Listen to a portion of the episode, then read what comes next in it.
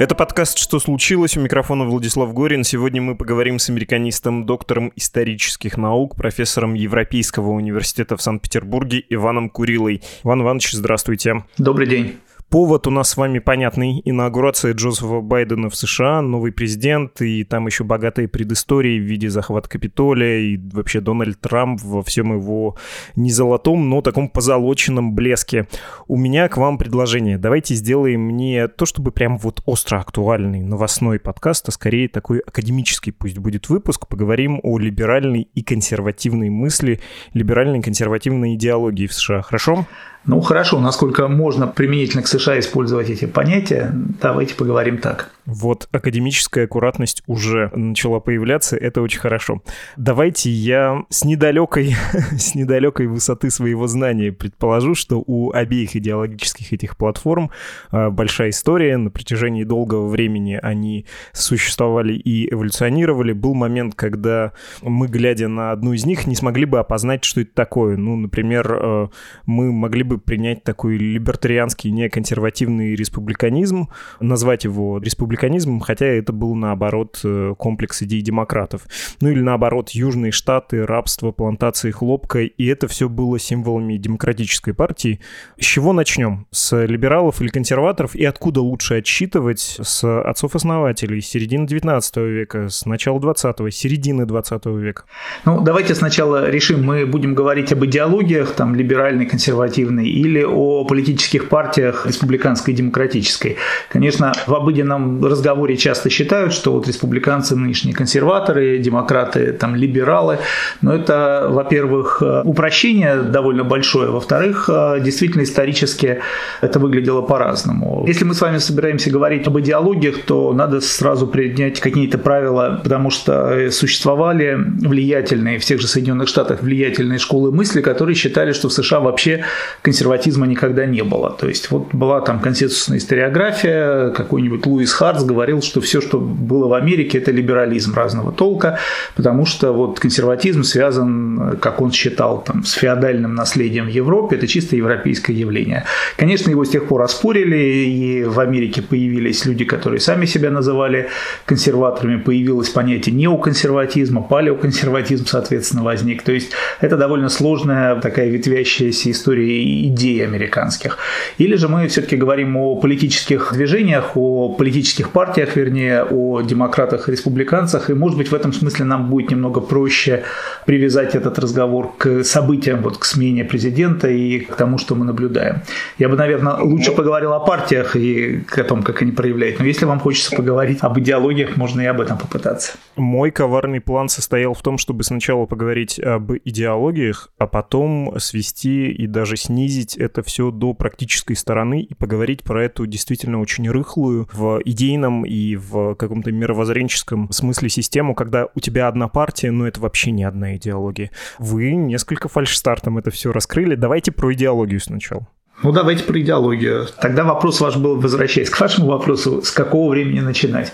Да? Ну, я думаю, что если мы говорим про идеологию, то ну, логичнее вторую половину 20 века затрагивать, потому что Понятно, что либерализм начала XIX века или там консерватизм, или то, что тогда можно было считать консерватизмом, выглядел совсем по-другому.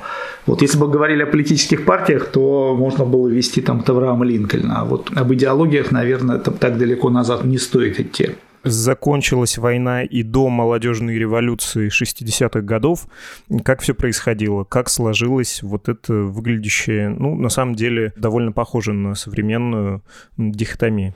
Ну, смотрите, закончилась война, и Соединенные Штаты вообще столкнулись здесь. Один из тех периодов, когда внешнеполитические проблемы сыграли роль в внутриполитическом переустройстве общества. Америка впервые примерила на себя роль мирового лидера, то есть впервые приняла то эстафетную палочку, что ли, от Британской империи, которая в конце 40-х годов уже не могла больше являться там гарантом всеобщего мира или гарантом каких-то международных соглашений.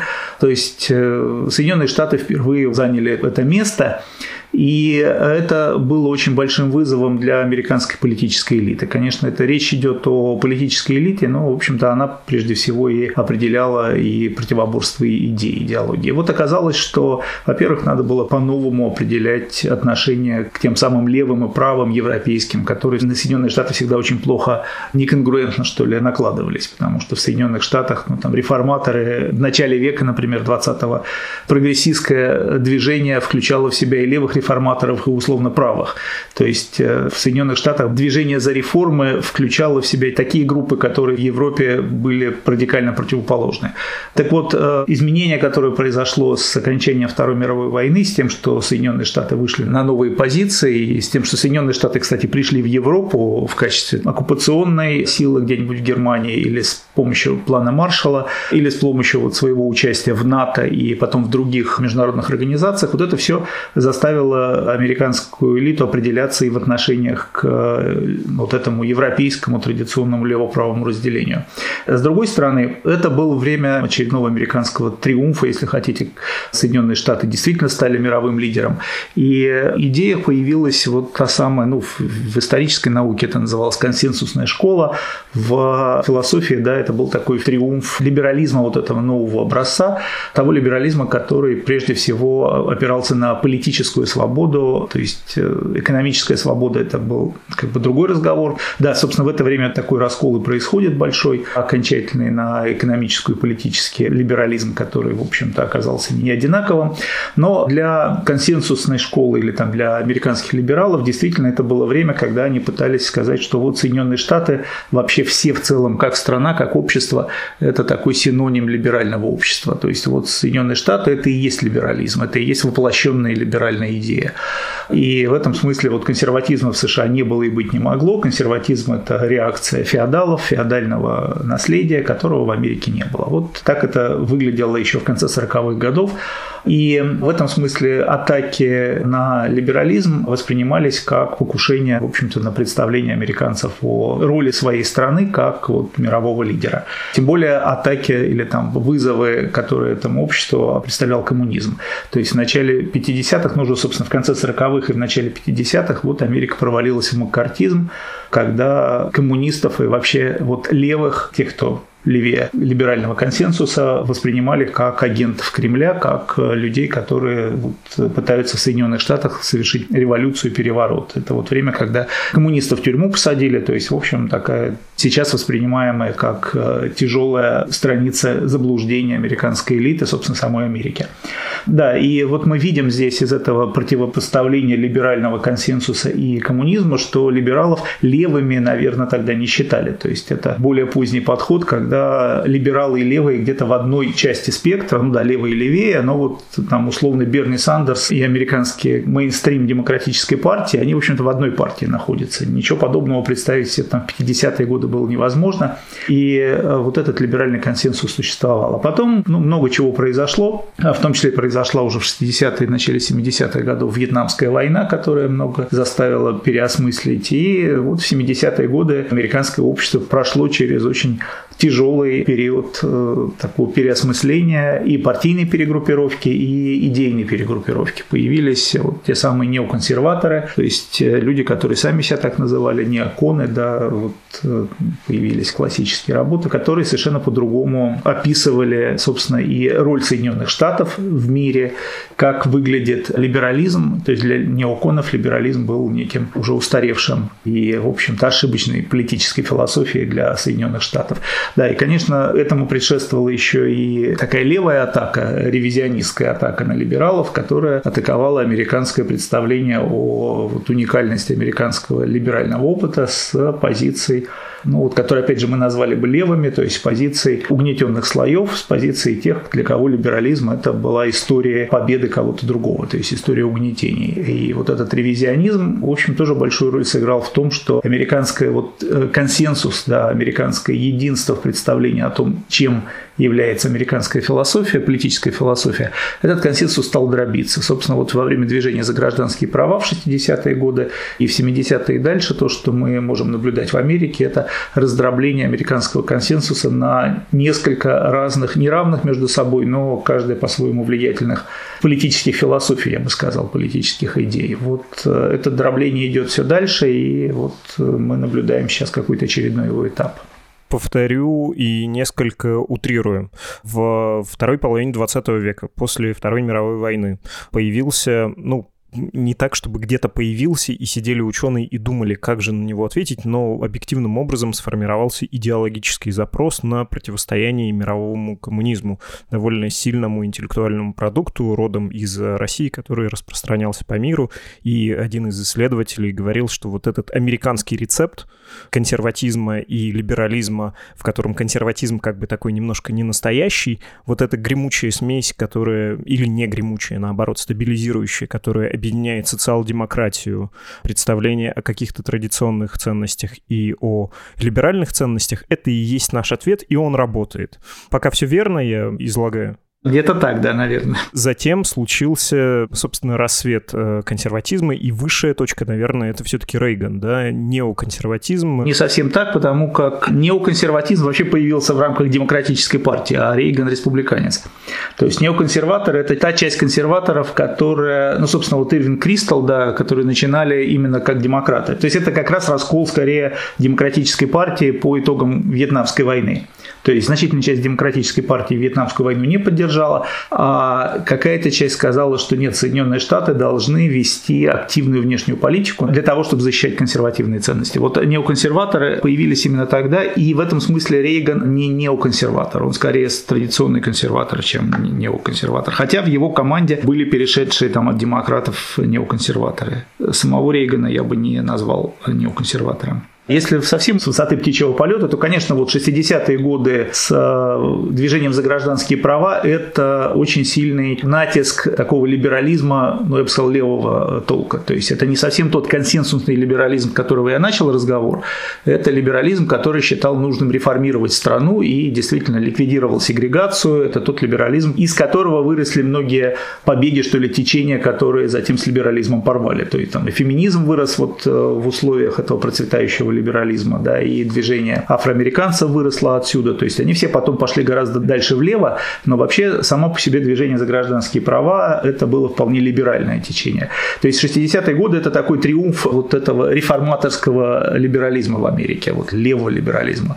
И затем произошел откат, то есть 70-е годы откат от либерализма и, во-первых, возрождение консерватизма традиционного или там палеоконсерватизма иногда говорят, не очень часто встречающееся слово, традиционного консерватизма, то есть это консерватизм, опирающийся на христианские ценности, консерватизм, противостоящий либеральным попыткам там, либерализации семейных отношений, собственно, гендерных ролей, отношений между расами. Да, то есть вот традиционный консерватизм в Америке, он, в общем, был в какой-то смысле и против э, расового равенства, вот потом с этим они начали себя это изживать, но изначально это была большая часть его повестки дня.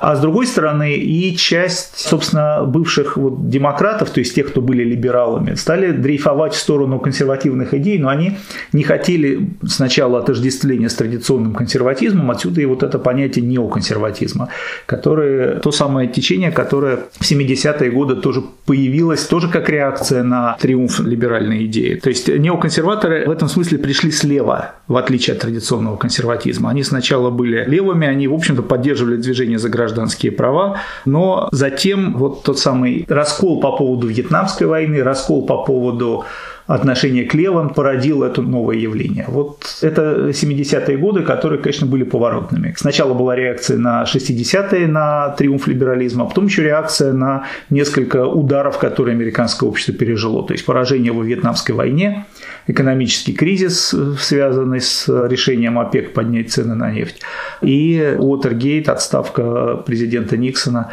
То есть это было три больших удара по американскому самочувствию, которое тоже взбаламутило, что ли, или изменила ведущие американские идеи, вокруг которых и политики группировались. То есть это вот 70-е годы. И, собственно, после этого, да, приходит Рейган, который собрал вокруг себя и традиционных консерваторов, и неоконсерваторов, и вот сумел такую коалицию, собственно, повести, и сделать ее в каком-то смысле победительной.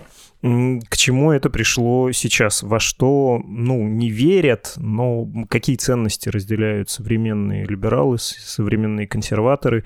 И можно ли говорить, что с начала 2000-х точно, причем не только в США, но и в Европе, в Великобритании, после неоконсервативного поворота случился поиск третьего пути, и все, в общем, более-менее центристы. У всех очень близкие взгляды на то, как надо устраивать жизнь. Ну, не знаю, помогать бедным все равно нужно, да, мы не оставим их э, не то что без удочки, но и без рыбы, но мы будем это делать немножко по-другому. Там вспоминается сострадательный консерватизм Буша-младшего, когда говорит говорится, что да, ну помогать надо, конечно, но мы будем это делать не посредством раздувания государства и найма чиновников, как это предлагают демократы, а посредством того, что, например, НКО и религиозным организациям да, дадим ресурсы для помощи бедным. Ну вот такой совсем грубый пример. Ну, смотрите, я бы сказал, что центризм возобладал скорее вот после там, распада Советского Союза, стран социализма, то есть 90-е годы, может быть, нулевые, да, Буш-младший еще попадает в этот период, что ли, в этот исторический период, когда как раз казалось, что либерализм победил. То есть победил вроде бы Рейган со своим консерватизмом, но дал, вот, открыл ворота для всяких либеральных идей. Как раз здесь победил либерализм, ну, и экономические, вот все эти советы восточноевропейским странам, как выстраивать экономическую политику, они, в общем-то, шли из лагеря экономических либералов. Это глобализация, которую в 90-е годы, в общем-то, было словом десятилетия вот, или это транзит, переход политический, это про политику в восточноевропейских странах, но и в странах, условно, Латинской Америки, то есть там, где долго были разного рода авторитарные режимы, они вот в 90-е годы, казалось, все шли к демократии. То есть это все вот казалось триумфом либерализма в 90-е, еще даже чуть-чуть в нулевые годы. Но этот период уже тоже позади, и то, что мы видим потом, вот как раз в десятые годы, это был откат или реакция уже на эту эпоху глобализации, на эпоху либерализма. И вот эта реакция была очень любопытна. Она была, да, или в значительной части это консервативная реакция, но это какой-то консерватизм нового типа. То есть это консерватизм как раз, ну, условно, Брекзита, Трампа, там, партии ПИС в Польше, там, Орбана в Венгрии. Я не знаю, удаляясь там в другую вселенную, глядя оттуда на Землю, мы и Путина сюда запишем, вот его повороты после 2007 или после 2012 годов, это тоже в каком-то смысле вписывается в общемировое такое течение. Но мы про Америку с вами говорим, и здесь, конечно, она дождалась Трампа, потому что Обама, конечно, относился еще к либеральному повороту, но вот э, поскольку Америка несколько позже вписалась в этот поворот в 2016 году только, то в ней, может быть, он и ударил сильнее. То есть вот э, либеральная эпоха продолжалась в Америке, ну, я бы сказал, с начала 90-х и до конца президентства Барака Обамы. А потом вот э, случился откат, поворот или как, как хотите его называть. Если попытаться, опять же, предельно емко сформулировать современный республиканец и современный демократ э, в Соединенных Штатах, он какие ценности разделяет и чем один отличается от другого? Ну, если мы к партиям перешли, то я бы сказал, что есть очень разные республиканцы и очень разные демократы. То есть американские партии – это все-таки не идеологические, не философские объединения, а, я бы сказал так, это коалиции разных социальных групп, у которых разные цели, разные политические задачи и даже разная философия. То есть, если уж совсем упрощать, то, конечно, в основном республиканцы, у них есть несколько пунктов, с которыми все республиканцы согласны, но они такие на протяжении уже многих десятилетий, и они не показывают особенности современного момента. То есть, это такие пункты, как борьба против абортов, борьба за сохранение свободы ношения, там, покупки оружия, ну и сокращение налогов, увеличение свободы предпринимательства. То есть такая вот самая общая идея. А у демократов, соответственно, по этим пунктам есть э, свобода выбора женщины, то есть э, свобода разрешения абортов, это ограничение на продажу оружия, то есть это пункты, которые вот в каком-то смысле демократов объединяют, но они нам почти ничего сейчас не объясняют по поводу того, кто такие республиканцы, кто такие демократы.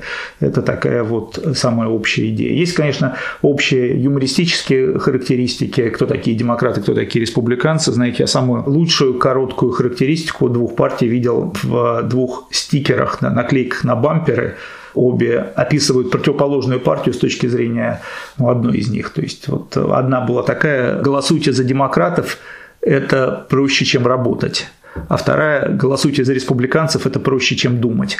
То есть это представители партии позиционируют себя, демократы позиционируют как партия думающих, а республиканцы как партия работающих. Но опять же, эти вот такие общие определения ничего не говорят нам о том, что произошло, кто такой Трамп и что происходит сегодня в Америке. Здесь нам надо смотреть на то, какие социальные слои поддерживают ту или другую партию и какие новые слои сейчас примкнули или пытаются отколоться от этих партий. Вот здесь мы видим очень много интересного как раз и увидим, наверное, очень много интересного в ближайшие четыре года. Отлично. Давайте про практику, тем более, что, как вы сказали, ну, вообще в европейском понимании нет, конечно, в Соединенных Штатах никаких партий. Это такие временные коалиции из э, совершенно разных групп людей, э, идеологически, мировоззренчески крайне далеких друг от друга. Если ты живешь в Техасе и ты демократ, это избитая фраза, но, боюсь, придется повторить. Ты будешь намного более консервативным, чем консерватор, не знаю, в штате Нью-Йорк, например.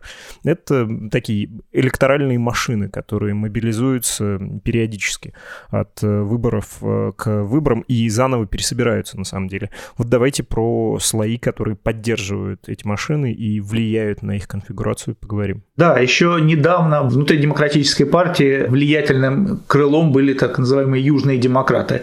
Но они и сейчас остались, но сейчас они уже потеряли то влияние, которым пользовались еще ну, лет 20 назад, буквально ну, 30 тем более.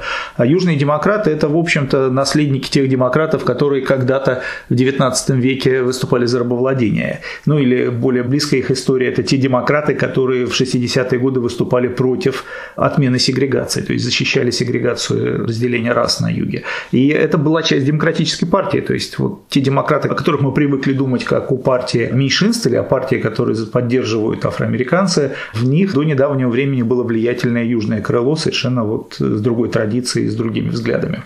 Конечно, демократическая партия, если говорить о том, кто сейчас составляет основную часть э, демократов, то это меньшинство в значительной степени. Не все, но вот значительная часть афроамериканцев голосует за демократов, значительная часть иммигрантов из Латинской Америки, то есть латино, да, кроме иммигрантов с Кубы, которые традиционно республикански представляют электорат.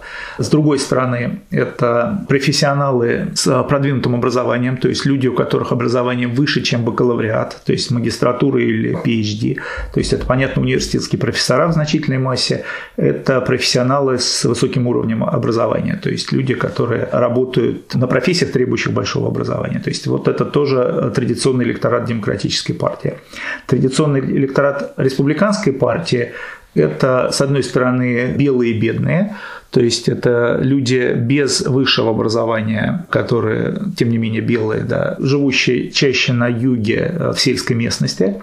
Да, я про демократов стоит сказать, что это, конечно, жители больших городов, но там есть корреляция между профессионалами и жителями больших городов, потому что профессионалы там прежде всего концентрируются жители сельской местности, белые бедные и белые предприниматели. Как правило, у предпринимателей есть университетская степень, колледж, но на уровне бакалавриата. То есть этого достаточно, и это вот люди с э, бакалаврским образованием, в общем, больше склоняются к поддержке республиканской партии. Вот это деление, ну, географически между городом, условно, и сельской местностью, по образованию республиканцы – это либо бедные белые, либо э, супербогатые, потому что, в общем, значительная часть людей, сделавших себя сами в традиционном бизнесе, тоже традиционно поддерживали республиканцев. Ну, собственно, сам Трамп был одним из лиц, что ли, таких республиканских миллиардеров, да. Хотя сейчас новые миллиардеры, вот миллиардеры из области IT, они скорее демократически склоняются к демократам. Но вот традиционные старые деньги, они были скорее прореспубликанские. И демократы, которые себя позиционируют как такую партию высшего среднего класса прежде всего. Ну, среднего класса шире, но, пожалуй, вот высший средний класс, то есть богатый средний класс часто за них голосует. За республиканцев же голосуют в том числе люди, которые не хотят повышения налогов, то есть там тоже есть часть высшего среднего класса, ну, там условные юристы и врачи, которые много зарабатывают, зарабатывают. Среди них много республиканцев по понятной причине, потому что они не хотят более высоких налогов, потому что их зарплаты очень сильно пострадают от прогрессивного налога. Ну, там и так прогрессивный, но от повышения налогов для высокооплачиваемых людей. То есть вот примерно такое деление, э, опять же, в самом общем виде. Что произошло при Трампе? Он впервые за, наверное, многие десятилетия призвал на участки большие массы людей, которые раньше не голосовали. То есть предыдущим таким большим, наверное, периодом был как раз движение за гражданские права, когда те, кто боролся против сегрегации, сумели мобилизовать большие массы афроамериканского населения, потому что среди них очень многие не голосовали по совокупности причин, связанных и с сегрегацией, и с тем, что их голоса никому не были толком интересны. Вот демократы их когда-то мобилизовали, и теперь это мощная часть, мощная социальная группа, поддерживающая демократическую партию. А вот Трамп сумел призвать на участке, заставить голосовать значительную часть крайне правых в Америке, то есть людей, которые идеологически крайне правые, или вот ту часть традиционного вроде бы республиканского электората, который просто не ходил, то есть который, в общем-то, и так бы проголосовал за республиканцев, но считал, что их голоса никому не интересны. Вот Трамп вдохнул в них надежду, что их голос будет услышан. Это люди, которые крайне негативно относятся к либеральной повестке дня последних десятилетий. Это та часть Америки, которая плохо относится и к увеличению равенства между расами, это те, кто негативно относится к э, смягчению границ между традиционными гендерными ролями и нетрадиционными.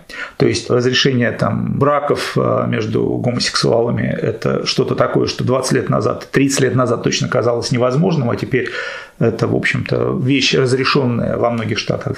И это кажется значительной частью этих правых республиканцев теперь, то есть тех, кого привел Трамп, кажется невозможным, неправильным или чем-то таким, что стоит осуждать. Это люди, которых очень сильно задевает, может быть, не лично, но как принцип э, политическая корректность, которые считают, что это попытка заткнуть им рот. Многие люди были маргинализованы до Трампа. Многие из этих людей не ходили просто голосовать, потому что здесь на избирательных участках выбор происходил вот как вы правильно сказали чуть раньше, центристский выбор был. То есть, а центристы и слева, и справа, они, в общем-то, не возражали против этой либеральной повестки дня. И вот маргинализованные люди, они просто видели, что ну и с той, и с другой стороны люди не воплощают их мечты или их возражения. А Трамп пришел и вот э, таким образом мобилизовал эту крайне правую часть спектра, то есть за пределами традиционно приходивших на участки республиканских избирателей. Оказалось, что там есть мощная, большая количественно просто Америка, которая раньше на избирательном участке не ходила. Они, собственно, и дали Трампу победу и в 2016 году, и это их мобилизовал Трамп, который дали такие рекордное число людей, пришедших в 2020 году на избирательные участки. Сколько там? 74 миллиона человек пришло голосовать за Трампа. То есть среди этих 74 миллионов есть, конечно, традиционные республиканцы, которые всегда ходят голосовать за президента от республиканской партии, но вот я думаю, что все излишки сверхтрадиционного – это те самые разбуженные Трампом правые слои американского общества, которые наконец-то увидели политика, который вот против политкорректности, который против, ну или им кажется, даже если Трамп прямо этого не говорил, он таким всем своим образом, габитусом показывал, что он против очень многих либеральных ценностей, собственно, почему либералы его возненавидели просто вот с первого взгляда, а вот эти самые правые американцы полюбили с первого взгляда. Вот то, что произошло. И вот в ближайшие 4 года мы увидим, что произойдет дальше с этими разбуженными слоями. То есть они просто вернутся опять в это свое маргинализованное положение, перестанут ходить на выборы, и все вернется условно к э, ситуации 2012 года, или же их уже назад не загонишь, и они будут продолжать политическую активность и искать новых лидеров, которые бы были такие же, как Трамп, но не Трамп. Ну или поддерживать самого Трампа еще там, если ему не запретят сейчас баллотироваться на следующий срок. Не все люди, которых я описал, одевают рога и звериные шкуры, не все из них штурмуют Капитолий, но гораздо больше людей недовольны политической корректностью. Ну, собственно, вы можете, оглядевшись вокруг, увидеть людей, ну, здесь в России, которые... Почему здесь в России так много людей симпатизируют Трампу? Ну, многие действительно не понимают, что такое политкорректность. Да. Думаете, в Америке их нет? Есть. Опять же, не все из них пойдут штурмовать Капитолий, не все наденут рога, но их много. И вот э, эти 74 миллиона – это показатель как раз того, что их много. Да, они включают в себя и вот неприятных людей, неприятных не только в рогах и в шкурах, но и в одежде, там, не знаю, в капюшонах Куклукс-клана и с горящими крестами. Мы видели в Шарлоттсвилле в 17 году. Трамп, конечно, от них там в конце концов отмежевался, когда от него потребовали, но они-то, в общем, и от него не отмежевались. Они-то его чувствуют своим президентом. То есть э, вот эти белые супремасисты, как там сейчас правильно говорить, как называть, то есть они, в общем, тоже видят в Трампе своего президента. То есть, может быть, э, Трампу это и вредит каким-то образом, не знаю, может быть, и не вредит, но вот это тоже часть тех людей, которые пришли на избирательные участки. Как бы мы же говорим сейчас не о том, что плохо это или хорошо, мы говорим о том, почему это и кто сейчас составляет электорат Трампа. Вот это одна, кстати, из главных проблем, или не одна, а самая главная проблема, которая стоит перед республиканской партией. Они хотят дальше пользоваться этой электоральной поддержкой и таким образом смещаться вправо в своей там, философии или в своей своих политических терминах. То есть готова ли республиканская партия принять, что ли, вот в свои программные установки то, чего хотят вот противники политкорректности, так бы я сказал. Вряд ли они там готовы принять расистов откровенных, но вот противников политкорректности могут. Вот. Или же республиканская партия будет от них дистанцироваться, но при этом никогда не наберут те самые 74 миллиона, которые набрал Трамп. Тогда республиканской партии надо пытаться будет отвоевать кого-то из тех, кто сейчас голосует за демократов.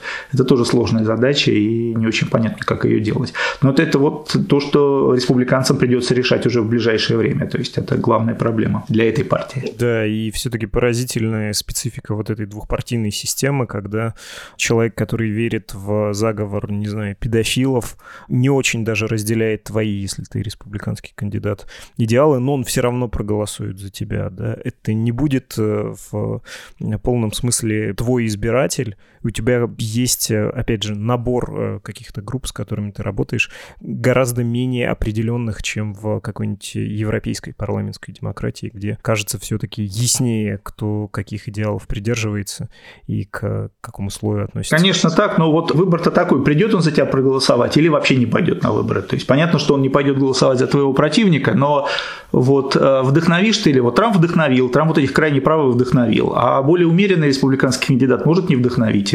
Ну, человек, который, конечно, справа находится, вот он не отдаст свой голос. И это, да, это серьезная проблема. И, конечно, это отличается от традиционных партий, тем более от партий там, с членством своим. Ну, а люди, верящие в заговоры, ну, не знаю, везде есть. У нас тут есть пародийная тоже партия, это Федорова, да, вот, которая считает, что Россия оккупирована. Ну, вот. Да, НОТ, Национально-освободительное движение.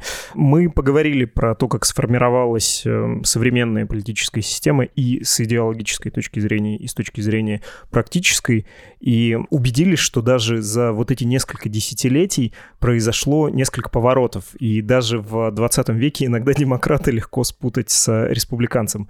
Оцените такой лайфхак. Мне его в университете преподаватель, ну, мне и другим студентам рассказал, как отличить демократа и консерватора, даже не то, что на протяжении 20 века, даже дольше работает. Можно лет на 200 попробовать применять, часто срабатывает демократы исходят из посылки, что человек — это табула раса. Такой чистый лист, и на него воздействует общество и внешние причины, и он ведет себя и меняется под воздействием этих причин. Вспоминается почему-то мультфильм «Великие совершенно Симпсоны», где Гомера Симпсона за какое-то отвратительное поведение корят, и он выслушивает это достаточно спокойно, чтобы добавить, ну да, типа, продолжайте, потому что виновато общество, да? Я так поступил, ведь виновато общество, но ну, в этом, собственно, и состояла сатира этого эпизода мультсериала. А консерваторы, говорил нам преподаватель в университете, у них другая изначальная посылка в том, что человек греховен, он всегда с червоточинкой, и ты так и должен к себе и другим относиться, исходя вот из этой позиции. Ну, условно, именно поэтому тебе надо давать э, удочку, чтобы ты улучшился, а не рыбой тебя кормить. На рыбе ты еще больше испортишься. Вот это срабатывает. И даже если вы начнете путаться, кто перед вами консерватор или демократ, этот лайфхак может э, вам помочь. Верно? Поддерживаете моего преподавателя? Смотрите, во-первых, консерватор или демократ – это не совсем правильно, опять же. Я бы сказал, что ну, в какой-то степени да, хотя мне кажется, это больше не про партии как раз, а про философии, да, вот про политические философии, то есть между консерваторами, которые считают вот то, что вы сказали про республиканцев, да, о том, что человек греховен, и вообще, с другой стороны, смотрите, есть традиционный либерализм, который все-таки считает, что человек от отвечает за свои поступки. То есть свобода всегда исходит из того, что у человека есть собственная ответственность. А с другой стороны, есть э, совершенно верно представление, которое считает, что ну, общество виновато во всем. Оно скорее такое левое представление, чем либеральное. И вот здесь есть некий зазор между левыми либералами и демократами, да, потому что мы привыкли говорить, что демократы – это либералы, да, либеральная партия, а республиканцы – консерваторы. Но действительно в демократической партии сегодня сильна вот идея о том, что общество в большей степени несет ответственность. А вопрос о личной ответственности, о личной свободе уходит туда к республиканцам, которых мы только что назвали консерваторами. То есть получается, что традиционные либералы тоже уже мигрировали в республиканскую партию, как она сегодня выглядит. А демократы – это такие левые. Но вот э, то, что я сейчас говорил, это я немного продемонстрировал, что мы начинаем путаться в определениях, как только берем европейский расклад. То есть вот европейский расклад, он гораздо более понятен на консерваторов и либералов. Здесь партии совпадают с этими разделами, а в Америке не совпадают. И когда американцы говорят о том, что демократы либералы, они что-то имеют свое в виду. Другие люди говорят, что демократы – это скорее аналог европейских социал-демократов, чем там, аналог либеральных партий. В этом тоже есть свой смысл, потому что вот для социал-демократов как раз более присуще предположение о том, что общество несет ответственность за проблемы, которые человек испытывает. И вообще для Соединенных Штатов это относительно новая идея. Опять это вот идея, которая стала распространяться ну вот как раз со второй половины 20 века. То есть еще во времена Франклина Рузвельта, великого в эпоху нового курса, то есть после Великой депрессии или во время Великой депрессии, американцы вообще не готовы были думать, что общество в чем-то виновато. То есть это как раз сильно отличало американское общество от европейцев. Знаете, европейцы с большим удивлением описывали поведение там американцев, которые потеряли работу, что американец ходит, ходит, ищет работу. Когда понимает, что найти ее негде, он сидит дома, потому что ему стыдно потому что ему стыдно, потому что он считает, что во всем виноват лично он. И европейцы 30-х годов писали всегда, ну, в Европе, в любой европейской стране люди бы уже давно вышли на улицу и стали чего-то требовать от государства. Потому что как раз вот, да, в Европе гораздо сильнее было это представление о том, что общество или государство ответственно за тяжелую ситуацию, в которой человек оказался. В Америке еще в 30-х годах этого не было. То есть для Соединенных Штатов это относительно новое, ну, второй половины 20 века, это уже даже не полвека последний, а там 70-80 лет, но тем не менее исторически это относительно новое явление. И то, что демократическая партия сегодня действительно ассоциируется с таким представлением, это показывает, как демократы тоже эволюционировали от э, либерализма к социал-демократии. Вот так бы я сказал не любой демократ-либерал, не любой консерватор, а. Да, внушительно. Иван Курилла, историк-американист, был с нами. Спасибо.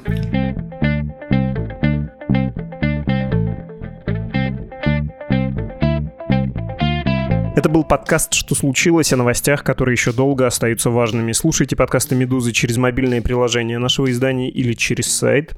Также все выпуски всех наших подкастов можно обнаружить на YouTube, в Google Podcasts, в Apple Podcasts, в Spotify, в Кастбоксе, на Яндекс Музыке. Если вы хотите предложить нам тему, пишите нам в редакцию. Email подкаст собакамедуза.io, Telegram Медуза loves you. До свидания.